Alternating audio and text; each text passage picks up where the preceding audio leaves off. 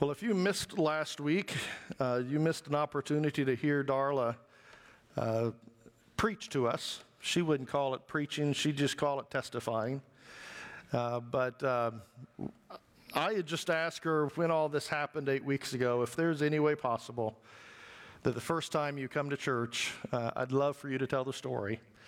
And uh, it was eight weeks since she was able to get to church and and uh, she thoroughly enjoyed the opportunity to see you. You're her family. She's missed you greatly. She watches every Sunday uh, in her favorite La-Z-Boy chair. She's watching right now and she's praying for you. If you didn't get the opportunity to, to hear her, her testimony, you could go to the church Facebook page or the website and you can watch it there. Uh, anybody ever remember George Burns? George made fun of his age all the time. That was kind of his, his humor focus. He was a comedian back in the 60s, 70s. He said, Tennis is a game for young people. Until age 25, you can play singles. From there until age 35, you should play double. I won't tell you my age, he said, but when I played, there were 28 people on the court on my side. Even though Elijah was the leading representative of God in Israel as a prophet there in 1 Kings, he was certainly affected by what I call his pesky humanity. If you look back at the stories that have occurred right before the one that I'm about to preach, he, he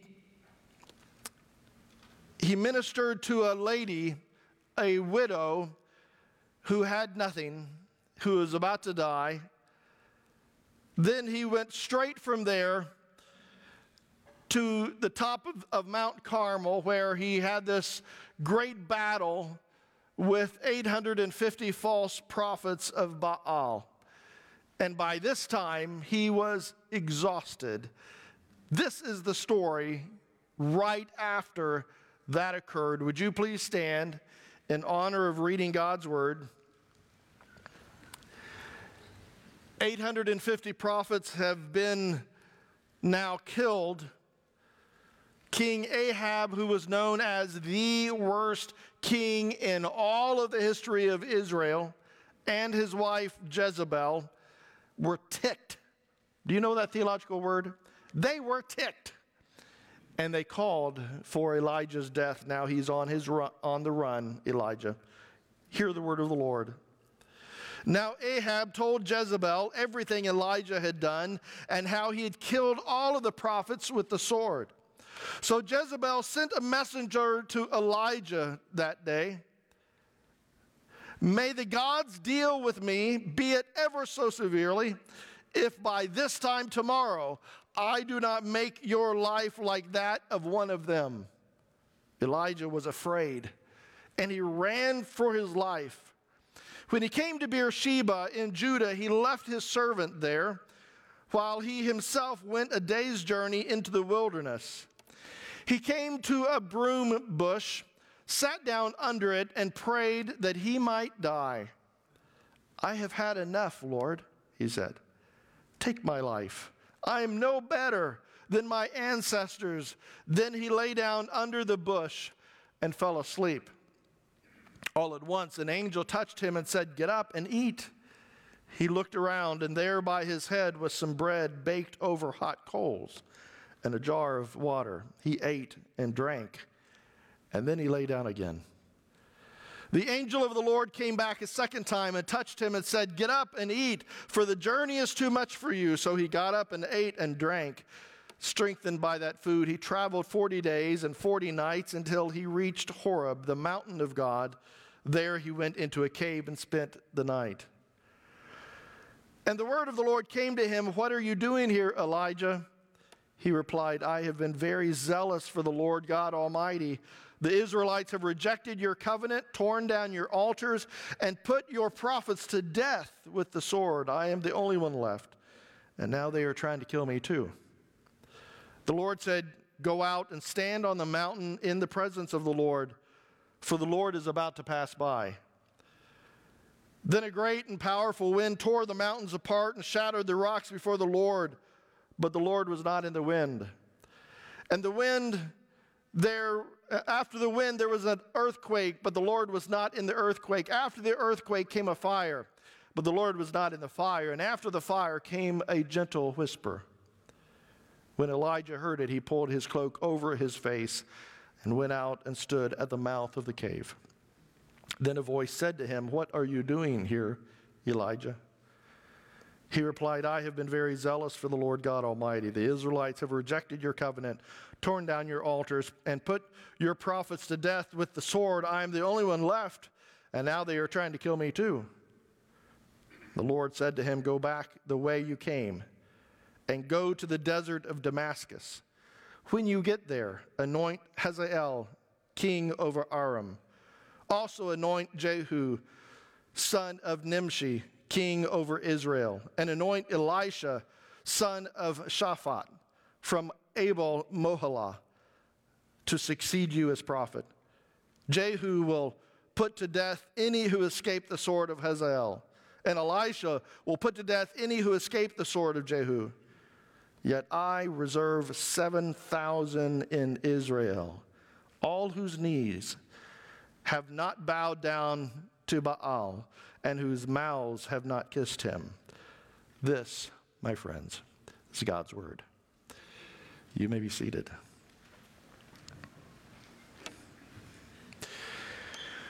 We've been asking some pretty significant questions over the last couple weeks.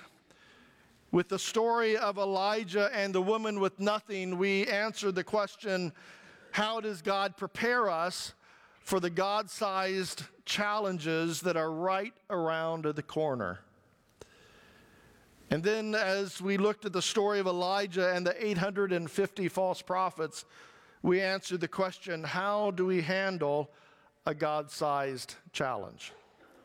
You might say, well, Pastor, I, I, am willing to, to do whatever God asks, but I am dealing with this pesky humanity issue right now.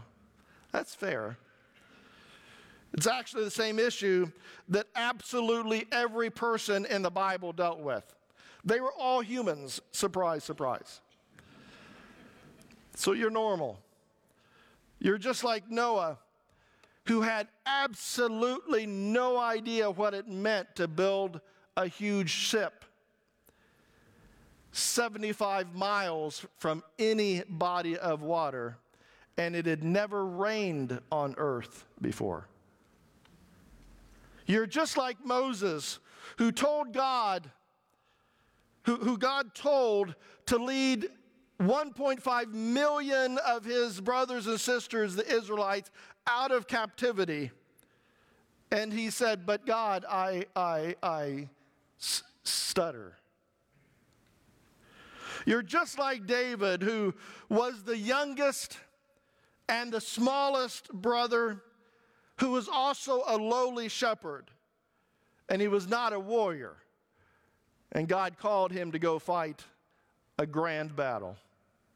You're just like Elijah in this story, who was exhausted, tired of running, who found himself in a cave hiding from those who were trying to actively kill him that very day it seemed as if, at least in Elijah's mind, the whole world was against him.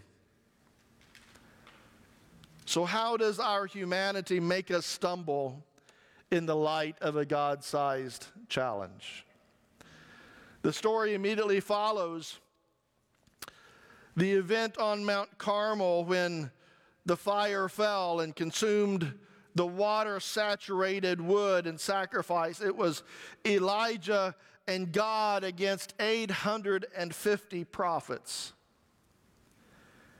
Evil Queen Jezebel heard of the event, heard of Elijah's success over Baal. She heard that he had then killed all 850 of, the, of her false prophets.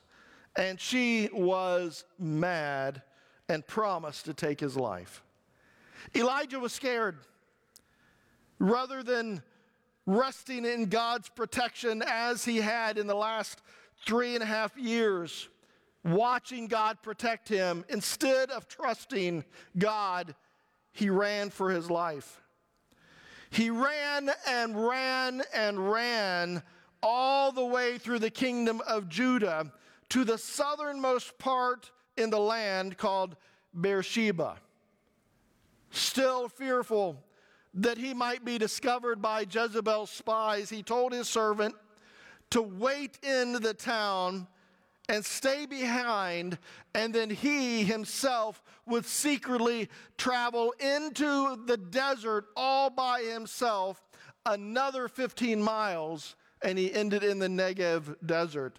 And finally, he sat under a broom tree. He was so tired. He was depressed. He was exhausted. And he prayed that he might just go ahead and die. So, how does our humanity make us stumble in the light of God sized challenges? How do we get to this place? Just like Elijah found himself. The first thing that we often do is we tend to forget what God has just done in the past. We're really good forgetters, aren't we? Jezebel has sent a messenger to Elijah. May the God deal with me ever so, be it ever so severely. By this time tomorrow, I, if I do not make your life like that of one of them. And this put a tremendous fear on Elijah because he had forgotten everything that God had just done. We haven't read the story, but before all of these other stories that we've talked to, God had provided him fresh water and food by ravens bringing it to him as he sat in the creek bed. He forgot how God had used how God had given him bread and food just at the right moment. He had forgot the miracle of the oil and flour with the widow who had nothing. He had forgotten how God had used him to raise the, the, the son of that widow with nothing back to life. He had forgotten that.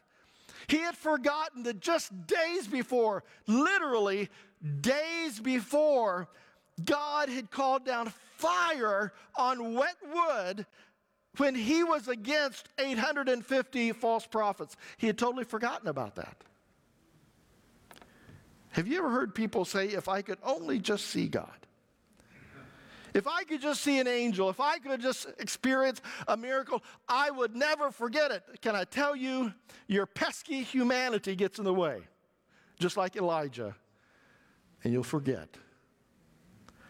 We also allow fear to control our future. Because Elijah forgot all that God had done for him, his fear blinded him as to what was to come.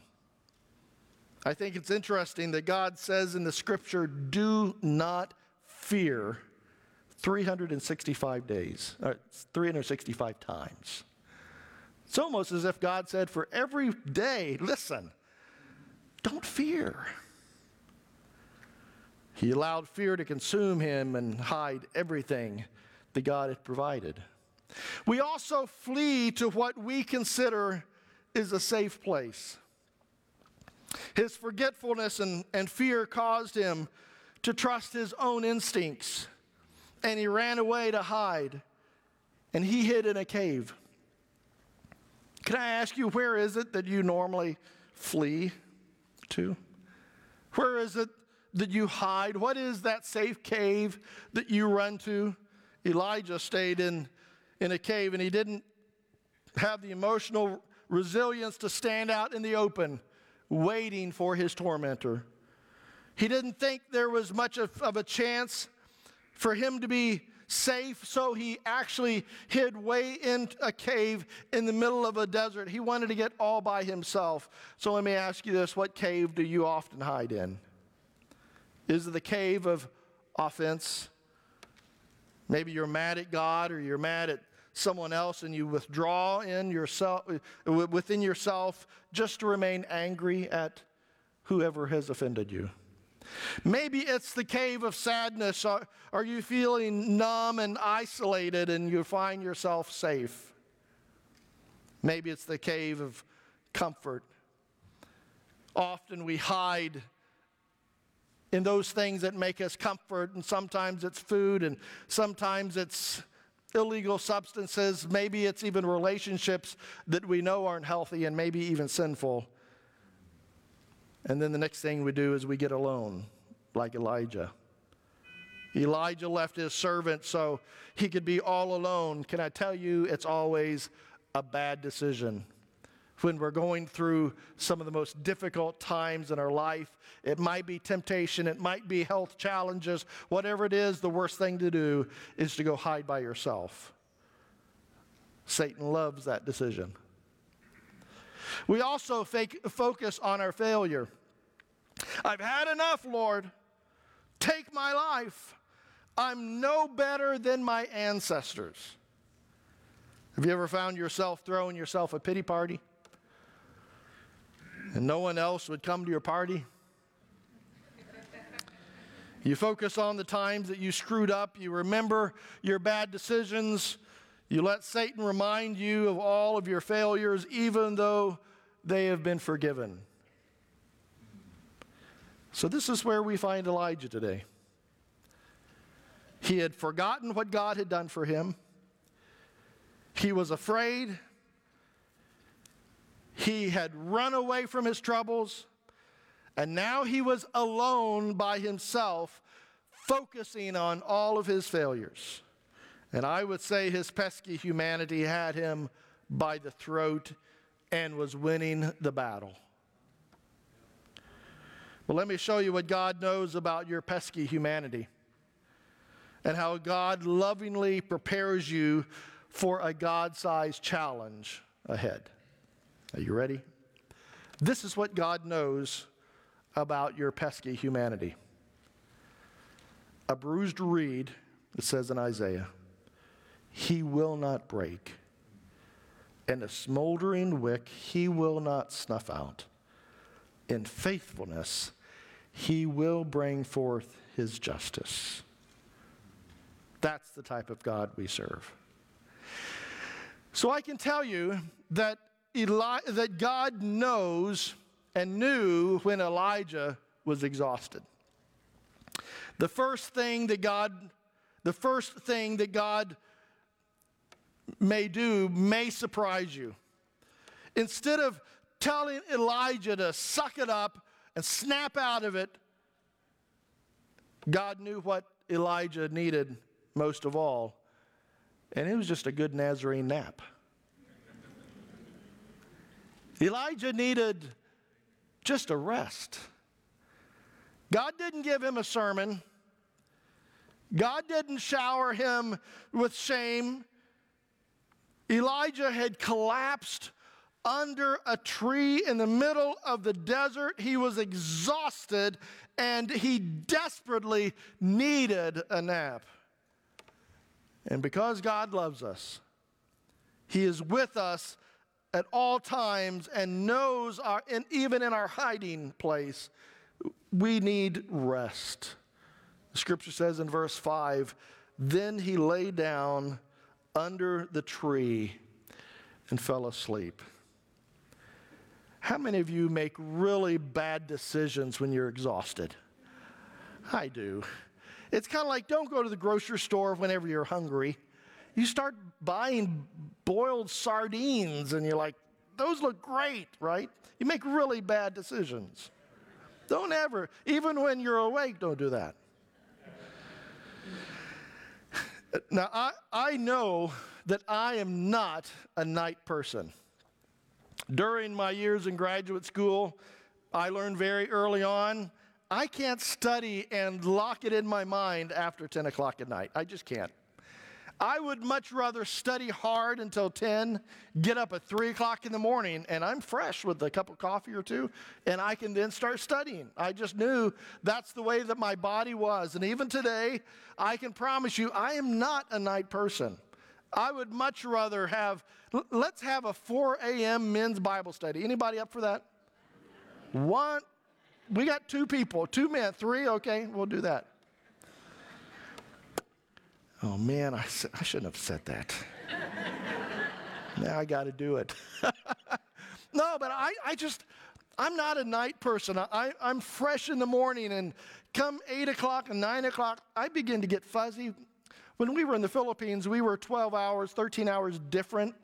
My mom never could remember do I go 12 hours back or 12 hours ahead? So she was always calling us about midnight or 1 o'clock in the morning.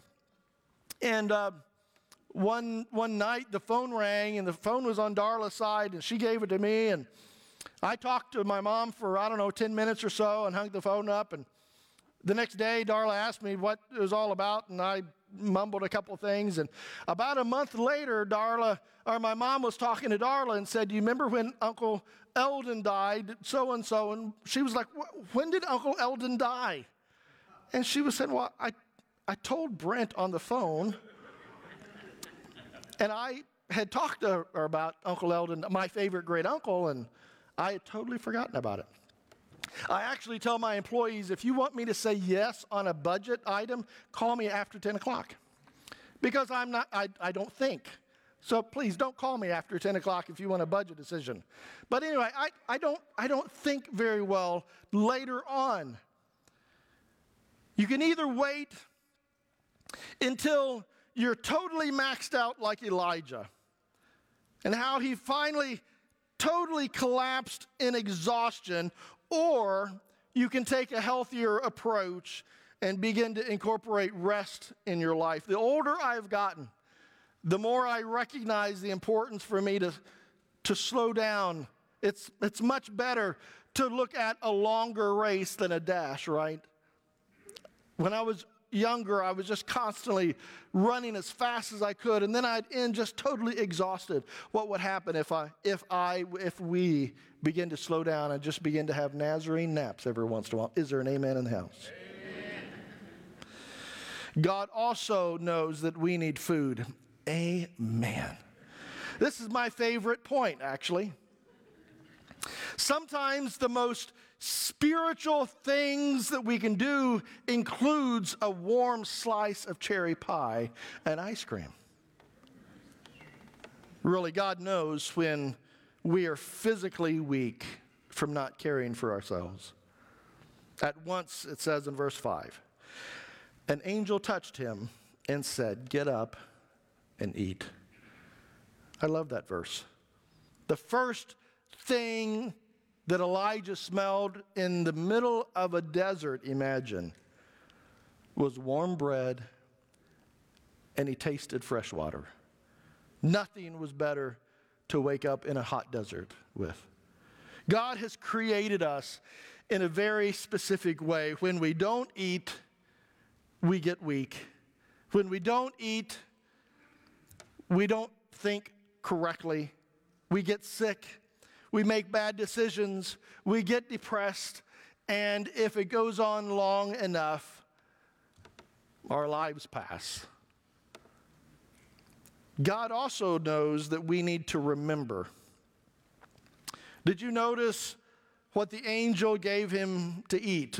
It was bread and water. Do you think God was reminding him of the time that he provided fresh water from the brook, and bread was brought by ravens whenever he was hiding in the creek? Do you think God was trying to remind him of that? Do you think God was trying to remind him of just days before, whenever he was with the widow with nothing from the, the widow from Zarephath? And God helped that lady to give God everything, and all of a sudden the oil never ran out and the flour never ran. Do you think God was just trying to remind Elijah? I think he was. You see, we are built up by the testimonies of our past. I can't tell you how many times Darla's family would invite people over after church, and this was this impressed me before we even got married. They would invite people over to the parsonage. Dad was a pastor. And we'd get around the table by about one o'clock after church, and we'd begin to eat this wonderful meal of roast beef and potatoes and vegetables and all great types of pies that church people had brought. And we'd sit around that table.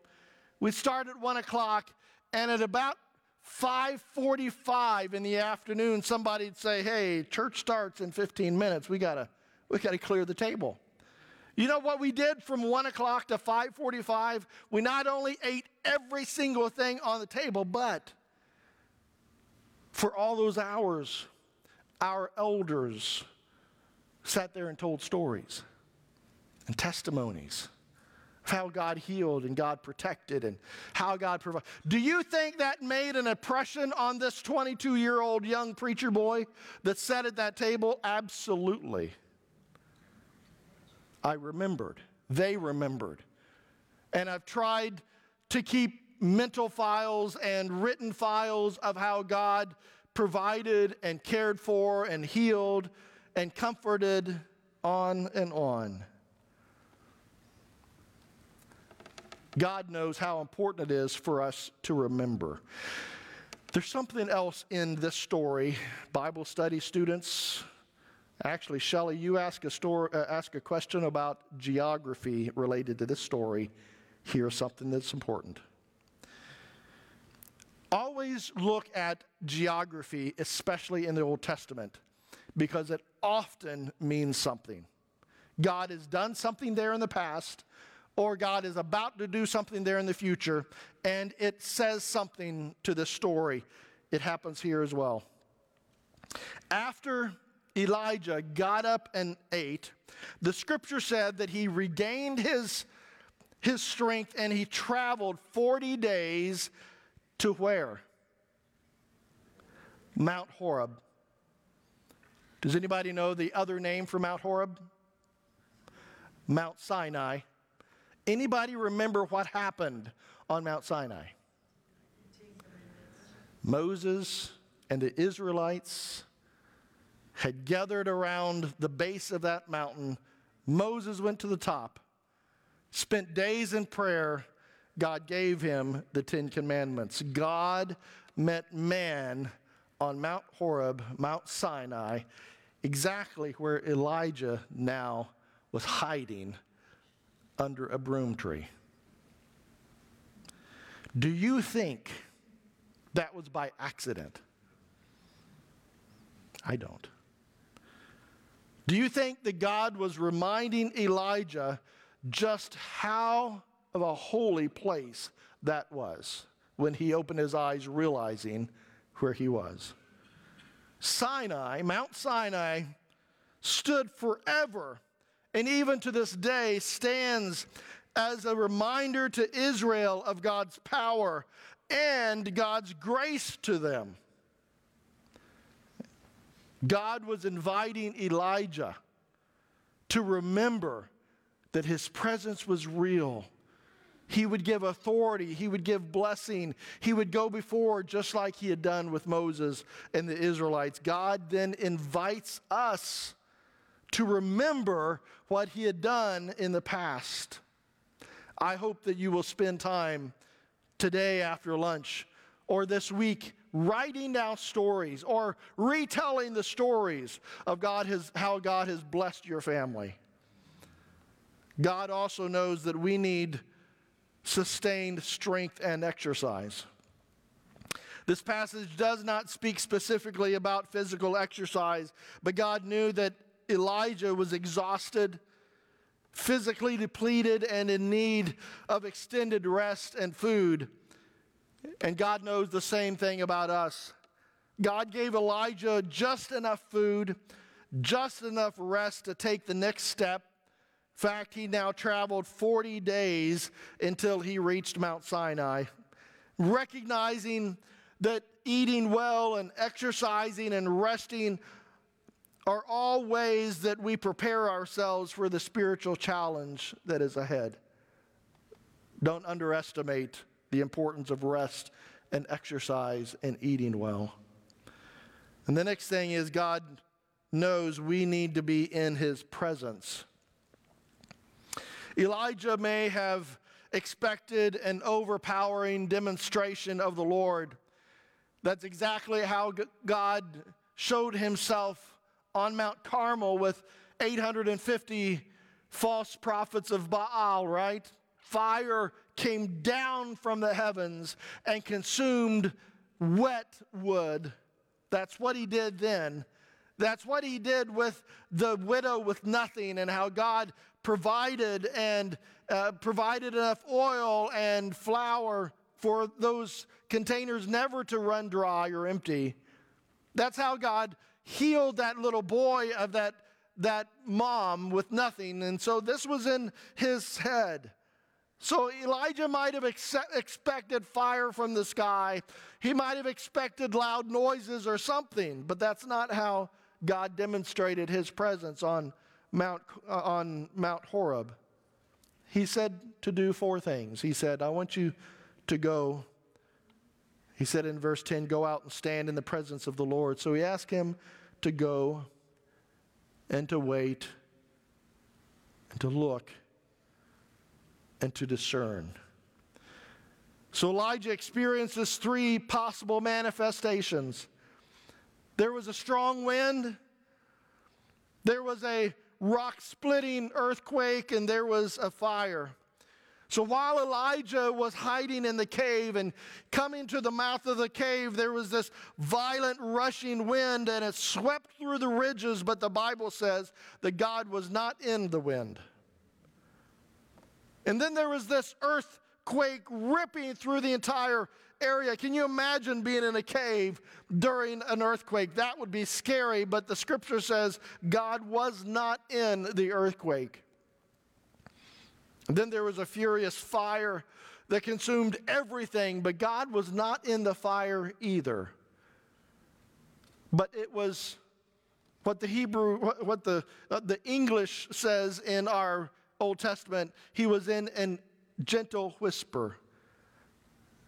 And there Elijah found God. He was in a gentle whisper. Now, the translation of gentle whisper doesn't quite do justice to the Hebrew expression. It's better translated a brief sound of silence. Sounds kind of odd, doesn't it? A sound of silence. It doesn't quite sound logical. But have you ever had a very loud fan on? Or maybe some sort of noisemaker sometimes when I'm in a in a hotel or, or sleeping in a place that's really noisy, sometimes we have this app on our phone and we, we turn it on and it's a loud fan noise, or maybe it's rain and, and it's really loud. And, and when you turn it off, it's just immediate. That's the sound of silence that Elijah heard. Everything was going wrong outside wind and storms and rain and fire and earthquake, and all of a sudden, God was in the presence of the sound of silence. It was implied that God was at last passing by in the silence that followed the storm. It's quite wrong of us to assume that whenever God is at work, there must be blood, there must be fire, and there must be noise and smoke and power. But no, God often works, apparently, when things seem to be at a standstill. Those of us who are humans, like to think that action, movement, noise, that's what proves there's life or God's at working. Uh, God's at work. But often God is working the most in silence.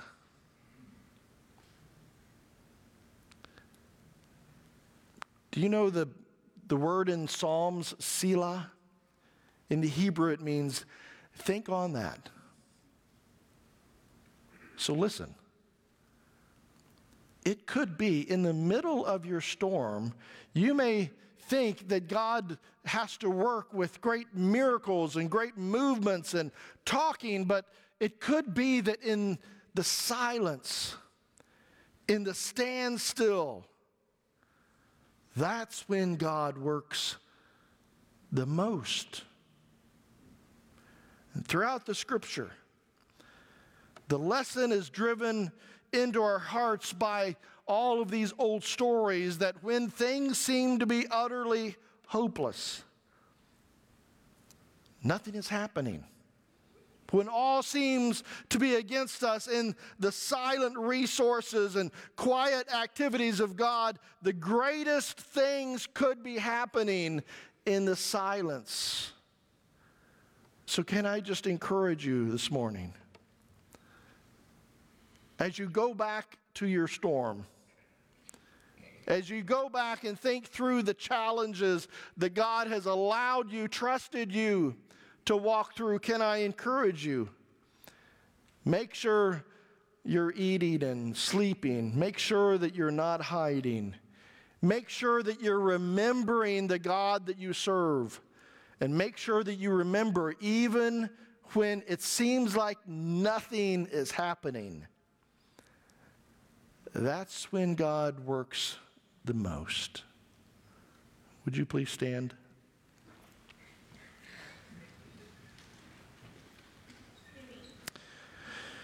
There's something else. God knows that we need colleagues on the journey. After all of these months of hiding and running and thinking that he is the only one, God tells Elijah that, that he has his back. God said, Yet I reserve 7,000 prophets in Israel, all whose knees have not bowed down to Baal.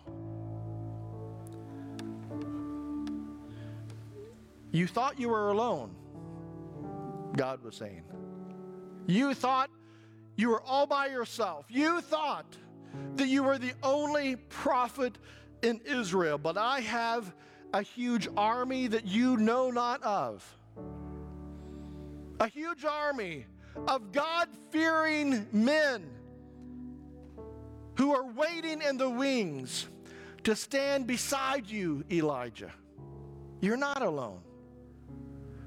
And then he said, Elijah, I want you to go anoint a new king, someone to take the place of bad King Ahab, an evil queen Jezebel. And then he said, I want you to go anoint another prophet by the name of Elisha that will come behind you and take your place. God has resources reserved for you, my friends, that you know not of. God's got your back. He's got people around you that you don't even know their names yet. People that are praying for you, they have resources for you, they've got wisdom that you will lean on. You know, you don't know any of them yet. But he's saying, Elijah, I've got your back. I've got people that will walk this journey with you. So let me tell you, my friends, right here at Fairlawn, listen. God knows who you are. God knows where you are physically. He knows where you are spiritually and emotionally. He knows the huge challenges that you have been dealing with, and you're thinking that you're alone. And He knows what cave He has found you in. He's seen every tear, He's waited with you, He's waited up with you during all of those sleepless nights. You weren't alone. He's heard the hurtful words. He's heard and seen the unfair abuse, and He has slept with you as you've dealt with the conflict, rolling and tossing. And I also know that some of you have heard the voice of God in the silence. And He's calling you to step out in faith. And He's invited you to face the wind, to do what no one else will do. And God has invited you on a journey that you know has been anointed by God because you know there's no way in the world you could do it. But you're taking the step in faith. And you're fearful and you're exhausted. So let me just remind you what God asked of Elijah, and he will do the same for you. He says, My friends, I want you to go, and I want you to wait, and I want you to look, and then discern.